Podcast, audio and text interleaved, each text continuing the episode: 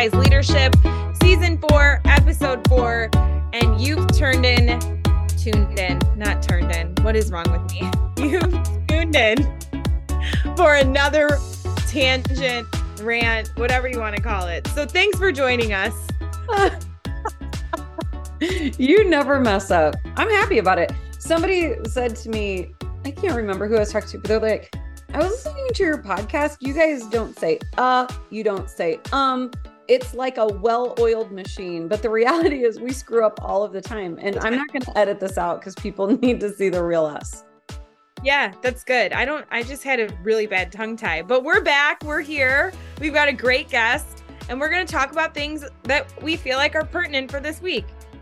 Yeah. Yes. So pe- people are I said people. we aren't even drinking yet. What's happening? No. Okay, people are probably wondering what we are drinking. Yeah. Well, I'm not drinking anything yet. I'm drinking water right now, but I might have a high noon soon. Yeah, I think I'm going to have a high noon as well because it just feels like it feels like we have been partying for my daughter's 10th birthday for a good week. Can you imagine when this girl turns 21 what's going to happen because when she turns 10, we have now had a party for seven straight days. What is up with that? What's going on? She had a great party.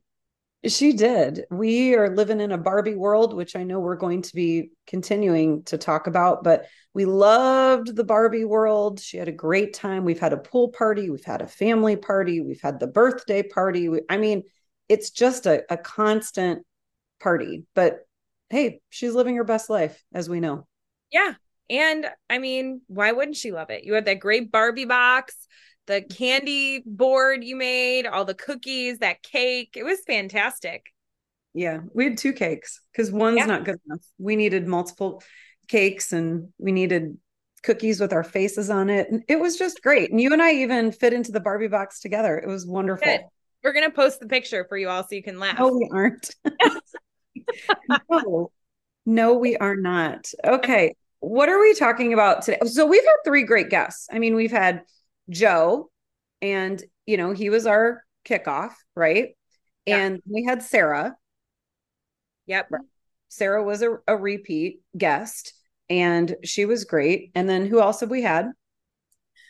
Last week we had uh, the beauty queen. Oh yeah, Natalie. Yeah. Don't trip Natalie. Don't yeah. trip the beauty queen. And I- I'll tell you, I loved her interview. I love all of our interviews, but I did. I texted you and I was like, I just love this episode. She's, I think she's outstanding. She really was good. And she taught us all a valuable lesson that you shouldn't judge a book by its cover and you should keep going. So we love that. we do love that. Okay, so what are we going to talk about today? Because we have a really incredible guest yet again. And this is a guest that reached out to us, or maybe her publicist reached out to us. I can't remember how that went. Yeah. Yes. So we have a really great guest. She is a, clinical associate professor at the Kellogg School of Management. She's an executive coach, she's a TEDx speaker, she's a brand specialist, and the author of The Mirrored Door Breakthrough the Hidden Barrier That Locks Successful Women in Place. So you can already tell we love talking to her. And we're yeah, going to. She's smart. You can tell she's smart so smart, which we also really love. But yeah. before that, everyone needs to hear a good tangent. And our tangent of the week, the first thing we're going to talk about is something that Courtney and I like to call baseline leadership. And yeah. this we might be creating a verbiage or a word for this because we've talked about this so much. So everybody hear us out. Okay. This is something we both agree on. So we're not going back and forth this week. there is a quote out there that says the worst behavior someone is willing to tolerate everybody else learns from that. So they either like know that that's just what's going to happen it's what's accepted it's kind of the norm. So they go from rating themselves at all the way at the bottom instead of all the way at the top. And so a lot of times when courtney and i talk about different leadership styles and different ways that you can do things. I think that when you talk about it out loud, there's almost a sense of arrogance that can come to it. But when we're talking about that, that is not what we're saying because there are plenty of people out there that do things way better than me on a daily basis. In fact, I mess up all the time. But we think that there should be a baseline level of leadership that if you take the call into leadership that you should be expected to do. Do you want to share more on your thoughts about that, Courtney? I do. Of course I do. Thank you for the yeah. offering. So I agree with you. I do. Well, I love that quote. And it's something about the behavior that the the worst behavior that the leader in an organization is willing to tolerate is or I I don't know. We need to find the find the okay. quote as I'm okay. going on my tangent. But the what we were talking about offline was that there should be people get so frustrated with leaders. And a lot of people equate leadership with a title. We don't we do not believe that leadership is a title. We know people that have the title of a leader and they don't exhibit leadership but we also know that when you do have that title that you hold a great deal of responsibility and power associated with it and how you utilize or exercise that power matters and that there should be a baseline leadership of the most simple things when it comes to communication decision making, accountability, the things that we hope to see in all organizations in every single industry. And we were talking about that it really frustrates us when those things are not evident and apparent. And then it creates frustration, and then people get upset about it. And then people write into the podcast and talk about it. And then we uh, get all wrapped up in everybody's business too, yeah. trying to problem solve because we're problem solvers, not problem finders like last week. Yeah. But we were talking about today that there really should be some basic expectations when it comes to leadership. But again, any leader should be held accountable, just like we would expect anyone in an organization should be held accountable. And when they aren't, it causes major issues. There's the beginning of my tangent. Did you find the quote? I do want I did. the quote. What it's is the it? culture of any organization is shaped by the worst behavior the leader is willing to tolerate. That's it. That sounds way better than what you and I said. Yes, that's yeah. what. Yes, we agree. True. Yes, because I feel like day to day in education, you have to make so many decisions all the time. Whether you are in the classroom, you're at building level administration, you're at district level administration, whether you're the school bus driver and the kids are acting wild on the school bus. Either way, you need to make a multitude of decisions throughout the entire day. And people have decision fatigue, they get burnt out. That's when you need to have good support systems put in place for people. But I think that the baseline that we're talking about is the ability to communicate, make a decision, and carry on with the decision. That's it. Yes. And not only just communicate and make the decision, but have some foundational principles that people do understand what you stand for. Yeah. There are just certain, I mean, you and I agree on some things, some things we don't agree on, but we have some baseline leadership expectations that I would hope anybody that listens to this podcast would know that this is a non negotiable. I don't know that maybe there's a phrase for it or a word for it, but there's too many people sitting in industries everywhere that are concerned and complaining about quote unquote leadership. Mm-hmm. So, if this is about unsupervised leadership, and seeing what that means in each and every industry, there just should be some bottom line principles that when I hear some of these stories, I'm like, really? How yeah. does that ever happen? I know that there's people out there listening right now talking back to the radio saying, yes, yeah. how does that happen? I think it's also going back to remembering that education is a people driven industry, right? There are so many times where we get caught up in the numbers and the data and what we have to do tomorrow and what we have to do in a week. But the day to day piece that is so important is to model for others, I think, what you expect of yourself, because that's really all we can ask for. And I think if someone's struggling, I know when you or I see that, our immediate reaction is to help them because that's the human innate, you know, struggle that people have. And I think that bringing it down to such a basic level and getting rid of all the fluff and all the extra pieces for people is what people are missing, especially, you know, in a post pandemic world where we have a lot of kids that struggle with a lot of different needs at this point in time. Right. It would be like a teacher seeing a student struggling and walking by and ignoring it. We would never allow that, would we? We, I mean, think about people that work in different industries, in the business world. Everybody wants to feel what did Joe say on the very first episode? Valued, heard, and respected. And so people feel disrespected when something's happening and everyone sees it and they feel like they're crumbling. But we hear about this more and more and more. So I think the question too is, and organizations, industries should be asking this what is lacking? What is lacking? And what are the specifics in the leadership component that we need to avoid distress, miscommunication, mistrust, all of those things that none of us like to have in the workplace. Because I think one of the things that we do value here is how can we make every workplace better, more efficient, solid, you know, happy, joyful, all of those different things, which is no easy task. I'm not saying yeah. that it's easy. But if there's not some type of baseline expectation from the leader, and it goes back to that quote, if we're willing to tolerate this type of behavior, then why wouldn't everyone exhibit that type of behavior? Because if one right. person does it, why yeah. should everybody? Yeah. Yeah. But the adverse people are mad. What? Yeah. I said the adverse is also true because if you set the expectation higher and people know no matter what you're always going to come and help them or you're always going to respond i think innately even if it's not something that they were triggered to do on their own they would say i've seen this so much because so many people come out to help me that if someone else is in need i'm going to be the first person to help them. Yeah. You know? I mean basic. we, it's basic we think that it's basic how would you describe your leadership style you know that's always the question that question always drives me crazy but do you have a leadership style would that no, you would say? I do, but you know what we should do? And I'm this is triggering me, this triggering. This is making me think of I listened to another podcast, okay? And they asked somebody else on a podcast, describe your style in three words instead of like give me your whatever what you would call your style. So, what would you say your leadership is in three words? I'm going to do this to you really fast and then I'll say mine.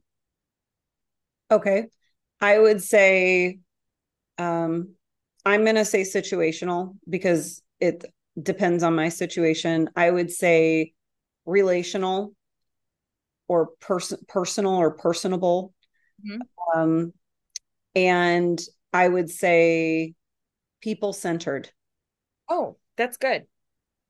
I don't know. That's off the top of my head. Now, yeah. like you're gonna, um, you're gonna has knock it out of the park because no, no i'm not i'm not i don't what would you say really think about i think if i had to say it in three words i would say people first in whatever the situation is yes and i, I like think that. the second one i would say is communicate and the third one i would say is transparent because i think like I lead the way that I feel, good or bad. So I bring humor to some things that might not be humorous, but that's just how I'm feeling at the moment to get people to like take a deep breath, wrap around, go do whatever we need to do for kids. But I think the focus should always be on the kids and the people that we work with, and everything else is secondary.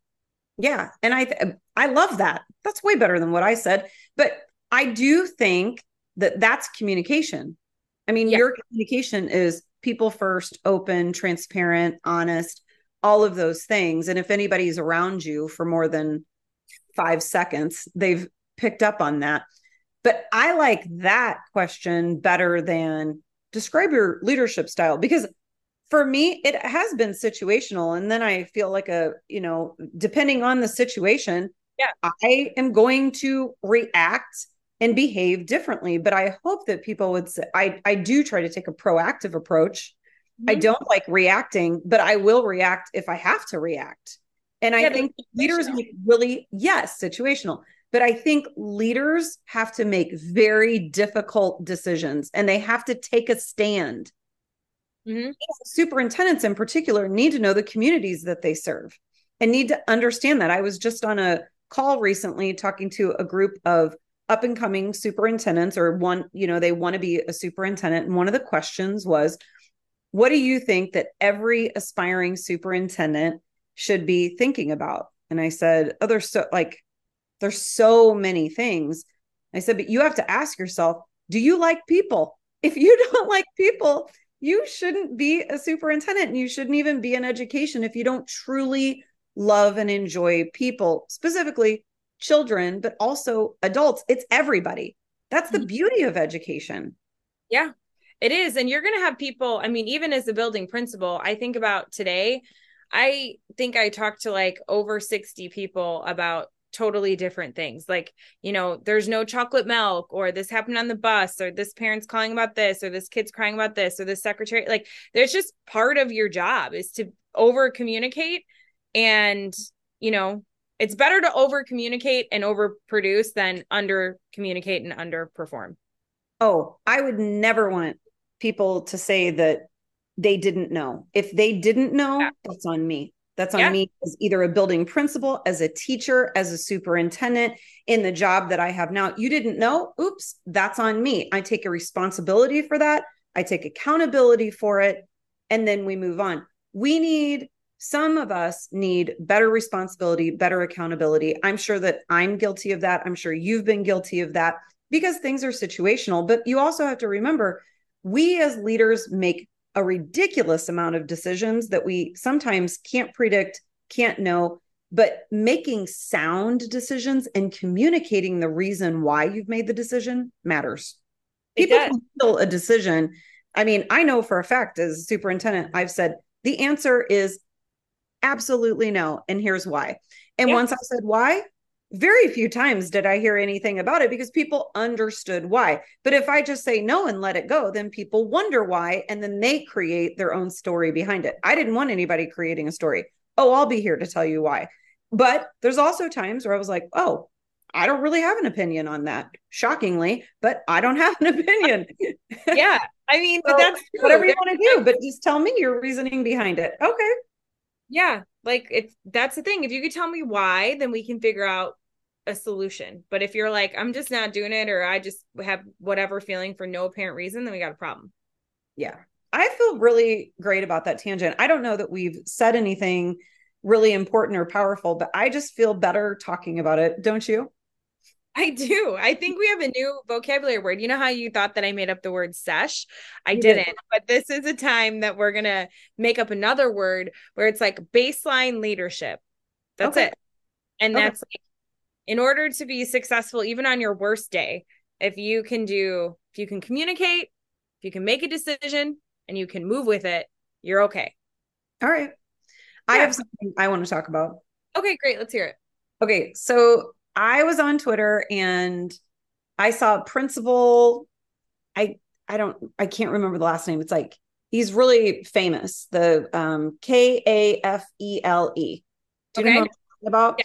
Yeah, so has like 90,000 followers or something. So he had posted about lesson plans because ASCD pushed out an article and somebody had written an article that administrators or principals shouldn't be checking lesson plans or requiring lesson plans.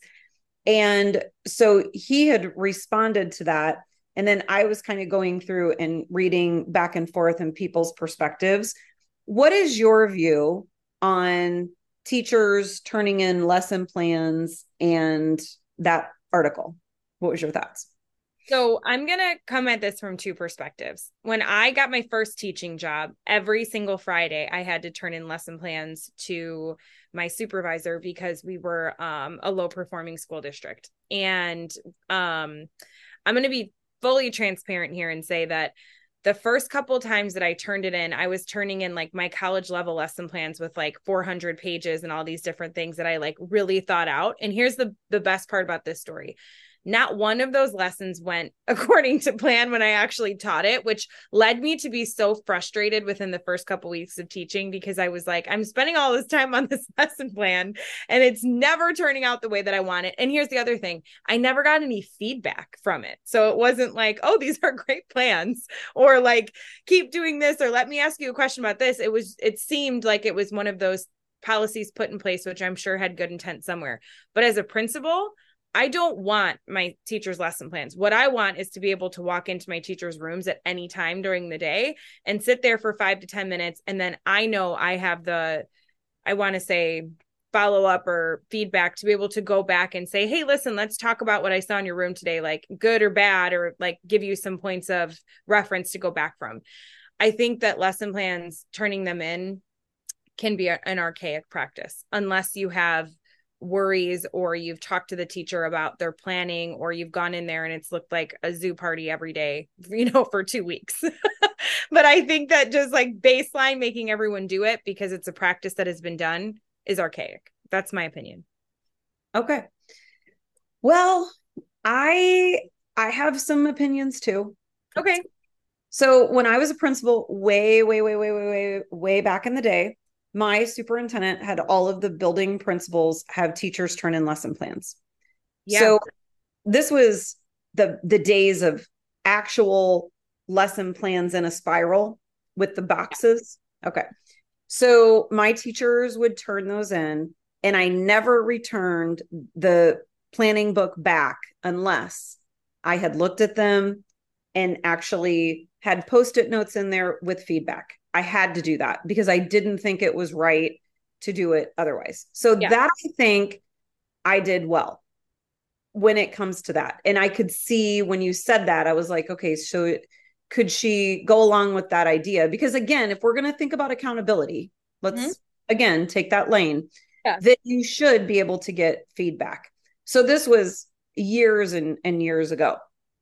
And there were some teachers that did it really, really well. And then there were other teachers that just wrote one word in the box. Well, that is a little bit of a challenge. But the other pieces, I could walk into any teacher's classroom at a at any given time and see what was happening. So I found that to be helpful, but I also felt like I can't have you do this unless I can spend the time to actually look at it. And then I was honest in times when the teacher would come to me and say, Have you looked at my plan book yet? Because I need it back. And I would say, Actually, no, I haven't. So I'm telling you that because I had an inbox and an outbox. But I did get smarter. And then I had them turn it in by department so that I could see all of the English plans at the same time and I would spread it out so I didn't get 50 all at once because that's just unrealistic to think about. So when so there is that piece I can see.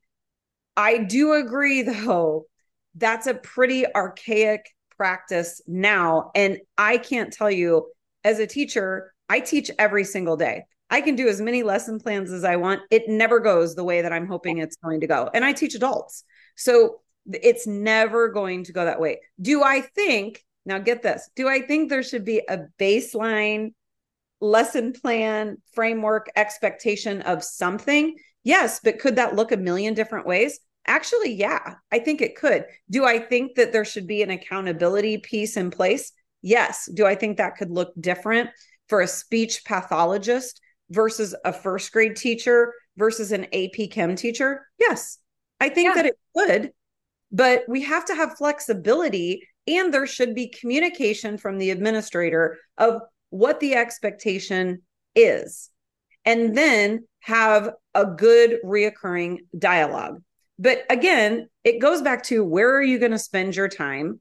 Is it really just checking the box? And when I heard you say that before, you know what I was thinking? That's really no different than districts with their strategic plan that sits in a pretty binder on the wall and or on the shelf and nobody ever talks about it when i do strategic planning the number one thing that i always hear is i don't want this to just sit on the shelf i want it to be a living breathing document that people can talk to. And i said well then that's not about the plan. That's about communication. Yeah. It's always think- about communication. I think it goes back to the purpose or the why behind something, right? Like when I heard you say you're collecting all of those plan books and they're sitting on your desk, like was the why or the intent to like make sure that all of the English teachers were teaching things at the same time? Well, then it was because my superintendent said I was going to. I know it. that, but I mean, like, was that like the common okay. trend you're looking for? Right, right. Like, it goes back to the the intent or the purpose. Like, I'm always a big proponent of right now when I'm a principal. If I go into a room and it's like a hot mess express, then I feel like going back and asking the teacher, like, hey, walk me through your lesson plan for that because I just want to know like where it went wrong and where you strayed from it. And if they're like, hey, listen, I don't have one, and that's why it was a zoo, then it's like, great, let's talk about it. But I think that asking for that and while you're giving feedback can help them to realize and be reflective as well as yourself like maybe i need to be on this more because let's be honest right now there's so much stuff to do in a day that if you ask for it, I would hate to ask something from somebody and not be able to give them the time and space to give them the right amount of feedback because then I would feel guilty.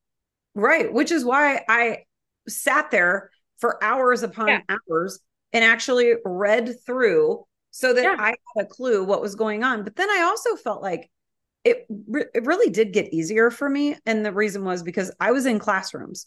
I mean, that's a whole different discussion for a different day. Administrators in classrooms we yeah. cannot just be in classrooms on an a formal observation for their summative evaluation. We just can't. We should be in there all of the time and we have to make the time to do that if that's a priority. But again, it does go back to why are we doing that? Do people really yeah. understand? I talk to teachers all the time. They're like, I never see anybody in my room ever. That's sad. I feel like, I mean, as a principal, that's the best time is when I can go in a classroom for no apparent reason other than I want to sit in the back and listen to them because they say the funniest things ever, like ever. And it makes your whole day. well, I mean, our hope would be that we do have administrators and evaluators that are coming in and because it only benefits the teacher for administrators to be in there to see things regularly because then you know I mean, you don't have a perfect day every day, nor do I. God, so, I don't have a perfect day. I don't. I haven't had one since the start of the year. yeah, well, and I think that that teachers take evaluation very, very seriously. I've never met a teacher that says, "I really want to suck today. I want to have a really bad day." I don't meet teachers like that. I I meet teachers that they want to do a good job, but we have to communicate what that looks like. And when something happens, I think administratively we should say, that I'm in your classroom all the time. That was not indicative of what it usually looks like. Let's do a redo, please. Please. I mean, we should give grace to everybody in the organization. Don't we talk about that all the time? I wish I could go back. There's probably instances that you wish that you could go back, but I can think of a lot of times as a building principal that I said, so that didn't go well. And that definitely was not indicative of what we typically are seeing in your classroom. So you pick the day, you pick the time, and I'll come back. Don't even worry about that. Things sometimes just don't go as planned. It's okay. Yeah.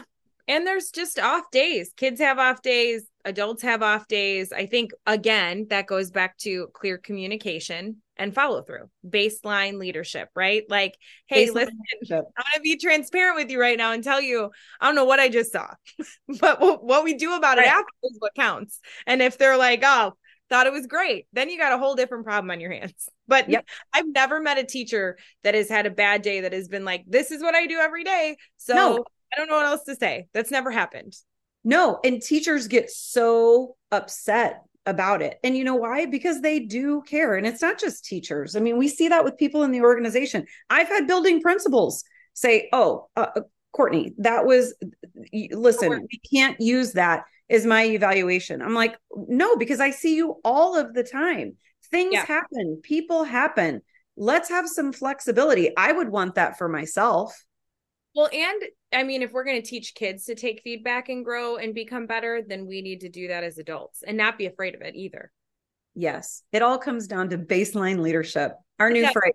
I wish we could go back in our book right now, but our book is being published. Otherwise, we would have a whole chat. This can be our next book. Let's yeah, announce that we're going to have more than one book. Why not? Well, we should. And we're going to baseline leadership is going to be chapter one. We're not going to tell you guys the title yet because we have to figure it out after a couple high noons. But we we're gonna come out with something something like a sequel okay that was great i feel really good about getting all of this off our chest today so let's go ahead and introduce our guest why don't you do that please okay so i already talked to you guys a little bit about ellen courtney you're right we have ellen Taaffe who is from the kellogg school of management As I said before, she's a coach, she's an author, she's a speaker. She has a book out, The Mirrored Door. So you should definitely buy that. And don't forget to pre order our book that is also on Amazon and on Rowman and Littlefield and soon to be on Barnes and Noble. I had to do a little plug there. But before we bring Ellen to you, and I know you guys are busy right now typing our book in on Amazon, so we're going to give you a second to get that done. But we're going to hear a sparkle spotlight from none other than our sparkle sister, Dr. Bhavna Sharma Lewis. Hi, this is Bhavna Sharma Lewis with today's Sparkle Spotlight. No one really sees what you do right. Everyone sees what you do wrong, though. And when that becomes clear to you, you will start doing things for the right reasons and you will start having so much more fun. Cheers to living your best life. Sparkle on.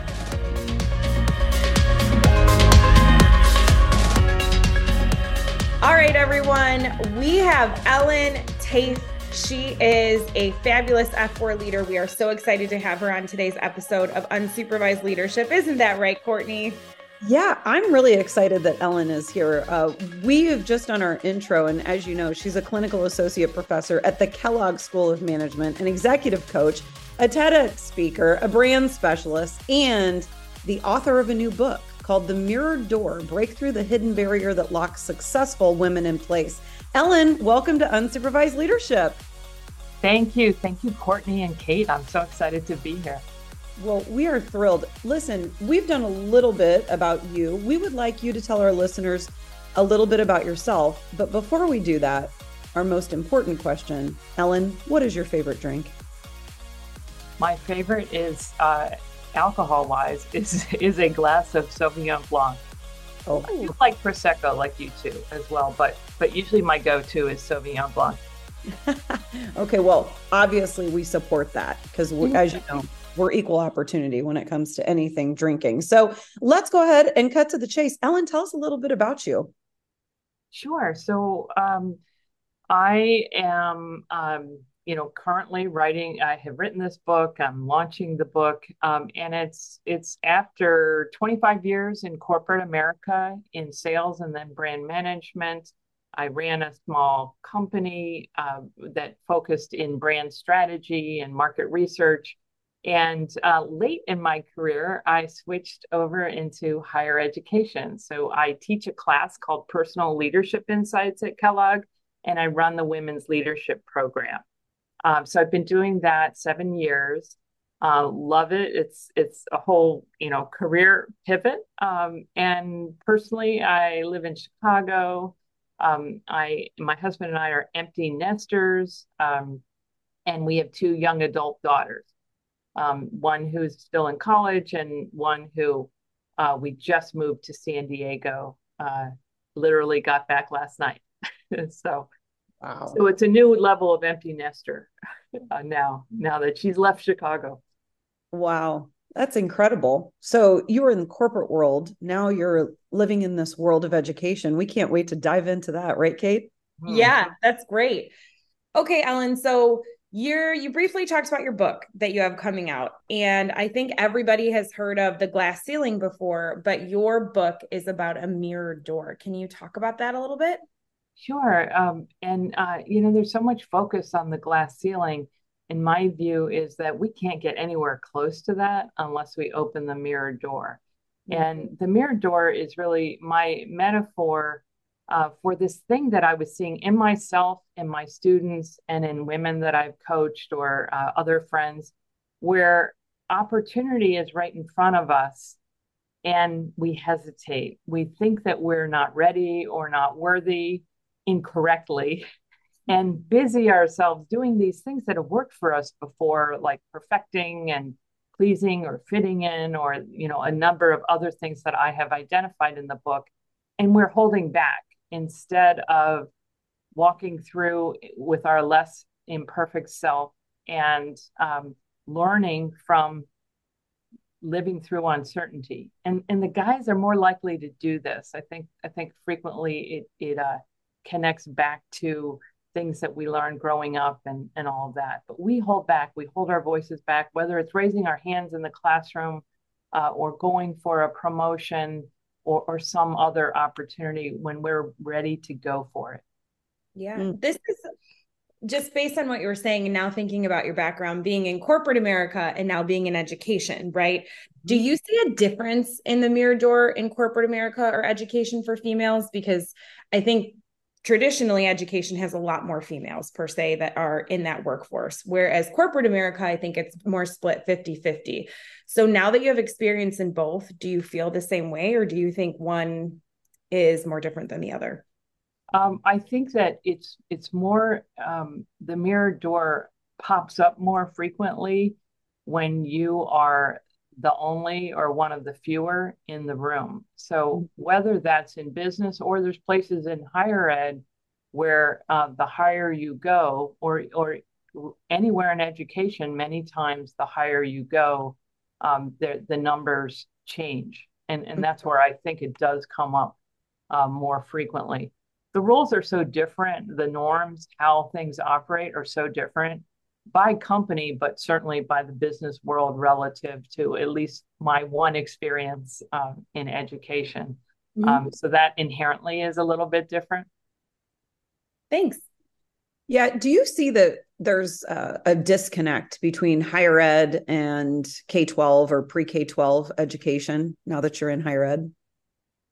Um, I would say I'm not the expert on K through 12, uh, other than my own experience as a parent uh, and in kind of a lot of different conversations that I have.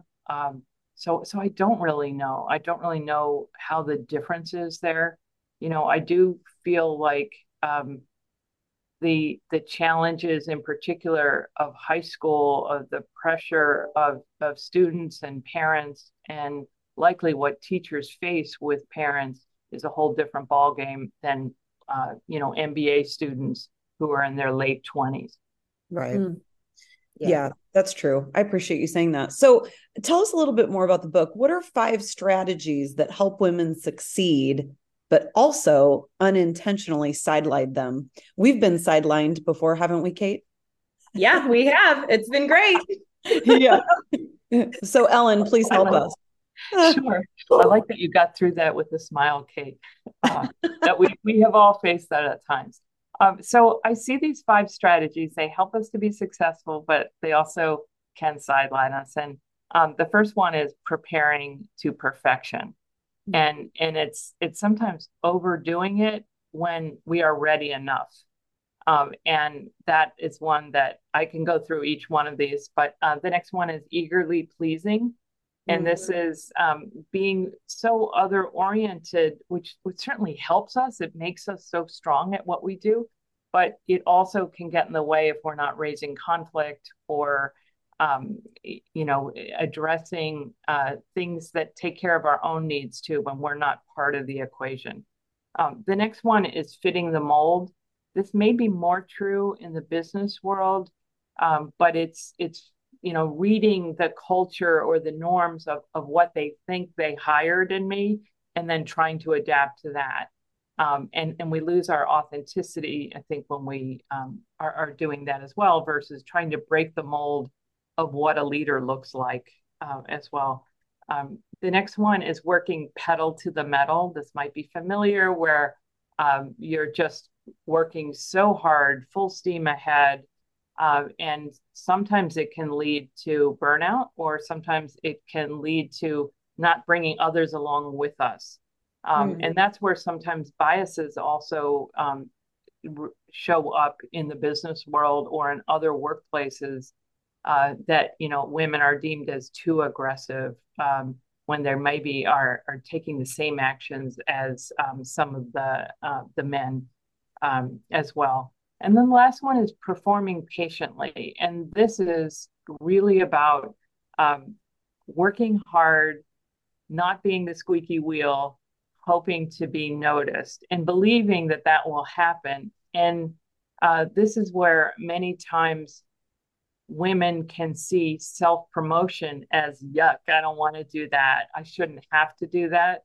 But the reality is that in a lot of work environments, it is about collaborative career planning and moving forward and, and having the conversations that say this is what i'm interested in in having in my career what do i need to do to get there and will you advocate for me as mm-hmm. well Um, so I just skimmed the surface on those five, um, but they they can be great for us, and they can also um, get in our way.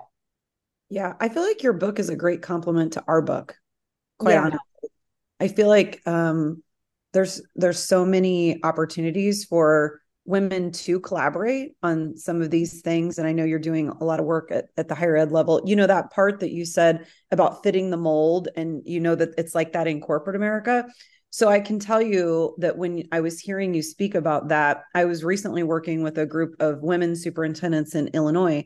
And one of them said that when she would come into a region meeting and it was majority men that the when she got ready that morning she'd put on a pantsuit Mm-hmm. And her husband's like, You must be going to one of your region meetings. And she's like, How do you know? He goes, Because you never dress like that except when you go to that meeting. And she's like, I know I'm trying to fit in. He's like, Stop it.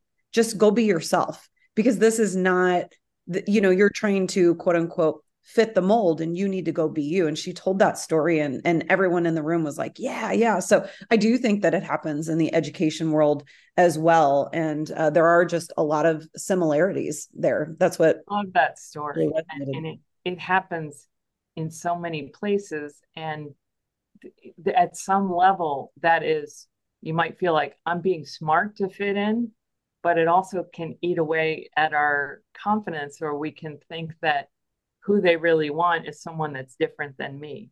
And it can seed this doubt and and even the extra energy of what should i wear because i'm in this different environment. Now certainly our dress is somewhat important but mm-hmm. it, the more we can break the mold and have different uh, different looks to our leadership um, different styles and i don't mean just clothes style on that but different ways that that people act. And i think that the more um, we have uh, higher numbers, there, there's inherently going to be uh, different styles of leadership that, that the world needs. We all need to see different different people to where we can, you know, forge our own way. Yeah, yeah. I'm not knocking pantsuits. I'm just know, saying, yeah. yeah, yeah, I'm saying but that wasn't her. Yeah, yeah. and, and yeah. I like the fact that you're saying it's just about clothing. It's about who we really are and who we bring to the table. So, yeah, I love those five strategies, don't you, Kate? I do. You know, the one that I love the most, I think, was the last one where you talk about women when they promote themselves or they start talking about their accomplishments and you see like confidence in them and their creativity and they have that energy where people are drawn to them where automatically there are people that are like, why is she doing that? Like, she's so full of herself. She's all about herself. This is all about her. But, you know, stereotypically, if a male does that, they're like, wow, he's so accomplished. Listen to all of his accolades and things that he has done. And in partly, a lot of the people talking about that in the room are are women, other women, most of the time. And we talk a lot about that on the podcast. And I know you um, have some experience or you've talked a lot about the queen bee and how um, and we've also talked about that the queen bee being someone that there's only room for one of us there's not room for all of us but you have a different take on the hype woman. Can you talk about that a little bit to our listeners? Yeah i i mean i think it's all about helping other women. It's it's why i was excited to get invited on your podcast because this is what you're doing too. You're being very open about the real issues that you face. You're helping other people feel like they're not alone and the more we do that and give a, a helping hand up or over, uh, the the more we get rid of this queen bee thing. Um, and and the queen bee was it, it it comes up when there's fewer women or a perception that there can be only one of us. Mm-hmm. Um, and so so part of you know the the um, my view of opening the mirror door is is as you go through you grow your courage you grow your community and you grow this the support of other women too. Um, so uh, you know there's just some great examples of um, more and more women saying like forget this you know having us go against each other. We need to we are such a powerful force to support each other and move forward. Mm-hmm. and at the same time we still have women that are continuing to be the queen bees and not getting behind that particular idea or initiative. Tell us a little bit about what you're doing then in higher ed when you talked about that you're organizing or running some women in leadership work. What does that look like for you? What are some of the things you're doing? Yeah. So, um, one of the very first things uh, I actually have later this week is a women's welcome event.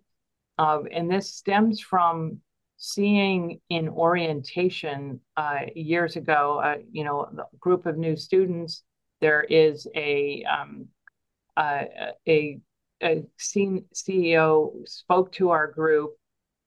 We, she opened it up for questions. And the next thing you know, all the men raised their hands and the women didn't. Mm-hmm. And so in that moment of like very first day of school, you've got this whole big program ahead of you. This could be life changing and not raising their hands. So one of the things is how do we before that big orientation event, how do we bring women together, help them to know that they were not at an admissions mistake. They are here for a reason. They can do this. And we do some networking in that so that they meet people who are unlike themselves too in, in this group of, you know, almost 200 women. So just even that sense of like you you deserve to be here, you got this, and you can do it. Um, and we share some of the things that some of these success strategies that can sidelight us too. They can occur even in study groups or things like that. So we do things like that, and then we also um, do a women's leadership seminar series. That's one of the, the my signature program that I run, um, and it's all about sharing um, different ways to navigate the workplace.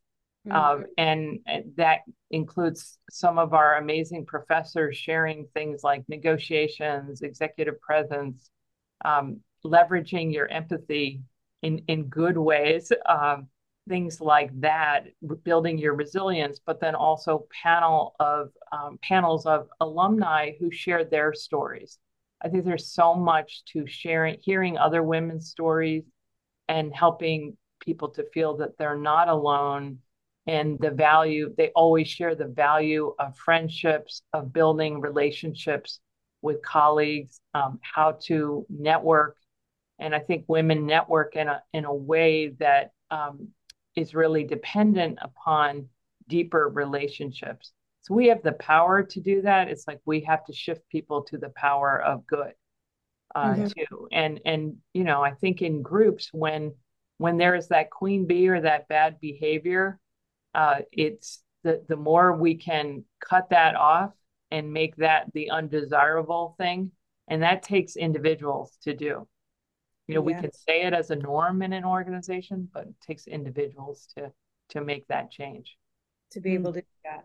Okay, Ellen, so you've been in, you were in corporate America for 25 years. So, was there a person or an experience that happened to you during that time that made you so passionate about, you know, helping women to get into these leadership roles, find their voice? Um, or has it just always been you, or kind of where did that spark come from? Um, it actually was after corporate America, I joined my first board. Mm. And a couple years later, I joined another one and then I joined another one. So I'm on three boards. And there was a time on each one where I was the only woman. And that is how I started my career in the 80s. I was the only woman in the sales cohort, the leadership, the sales class. Um, and so I, I, to be honest with you, I didn't know, I didn't realize I was busy building my career, building my family, growing my family um, and it was kind of later in my career where I realized, wow, we are not making the progress I would have thought or that I thought was happening. And this cannot be the bookends of my career. Uh, and so I started to to speak on panels. I in each board got to the nominating governance uh, chair role, which is how you recruit other board directors. Um, and that way we changed how we recruited. It was no longer just someone's network that looks just like them. Um, so uh, so i was able to change it there. Um, and then i became a, a, coach and heard about this women's leadership program at kellogg and thought i've never done anything like this but i want to go for it. And i ended up getting it. Wow. That's incredible. Mm-hmm. we would love to partner with you to be honest with you. Some of the work that you're doing, I bet that you could help us and we could help you. Mm-hmm. So we're going to stay in contact after this, Ellen, yeah, for sure. Love it. Absolutely. I, mean, I do. I, I talk to a lot of different groups, and sometimes they're not sort of squarely that business, you know, climbing the corporate ladder. And there's so much of this that is just so true for women, um, regardless of what industry or function they're in. Yeah. I mean, we've been asked to come and speak to insurance companies, for example, different corporations, for example, because women are everywhere and that should be a really mm-hmm. positive thing and i don't think that the work that we have done on our podcast and thanks to kate for putting me in this position a year ago um, she's like wasn't this podcast a great idea i'm like is it yes. but but yeah. we, we found that the impact is far beyond education which is yeah. how you know you connected with the two of us today which is incredible. Are there any f4 leaders fun fabulous fierce females that you would like to shout out ellen? And also can you tell our listeners how they could get in touch with you if they would like to? Sure. So um the person who comes to mind is mary dillon and she is the ceo of uh, foot locker right now. And she is somebody who I worked with her years ago at Quaker Oats. Um, uh, she has just made a big impact in the business world, but she's done it in a way where she is a great, smart business leader, but she's a great people leader too. Mm-hmm. And she's a lot of fun. She is known to, to, to, to love doing karaoke. It's kind oh. of like one, one of her things. And she's just a, a real humanistic leader um, that I think is the kind of leader that we need. So I just, I always am thrilled to see her progress there too. And from uh, getting in touch with me, uh, my website is ellentaaffe.com. There's a newsletter on that. Um, and on LinkedIn, I'm at Ellen Taaffe also. Um, I have a, a, newsletter on LinkedIn as well. Um, and you can follow me there as well. So that's awesome. You can find me at Kellogg too. Perfect. Well, we'll make sure that we when we push this out that we give your contact information as well and I think it goes without saying, listeners, you need to get out there and buy a copy of The Mirrored Door Break Through the Hidden Barrier That Locks Successful Women in Place. Ellen, you've been incredible. Incredible. Mm-hmm. Thank you for being on Unsupervised Leadership. We appreciate you. Thank you so much for having me. And I love what you're doing. Keep at it. Thank oh. you. Kate, I'm turning it over to you. All right, everybody, we brought you another great guest. You guys are getting really spoiled lately. So yeah. we, were, we were so happy to have Ellen on today. And you know how to reach her. We're going to make sure we put that in our episode release so that you can connect with her and Kellogg and all of the other women out there that are trying to get into different roles and make themselves seen.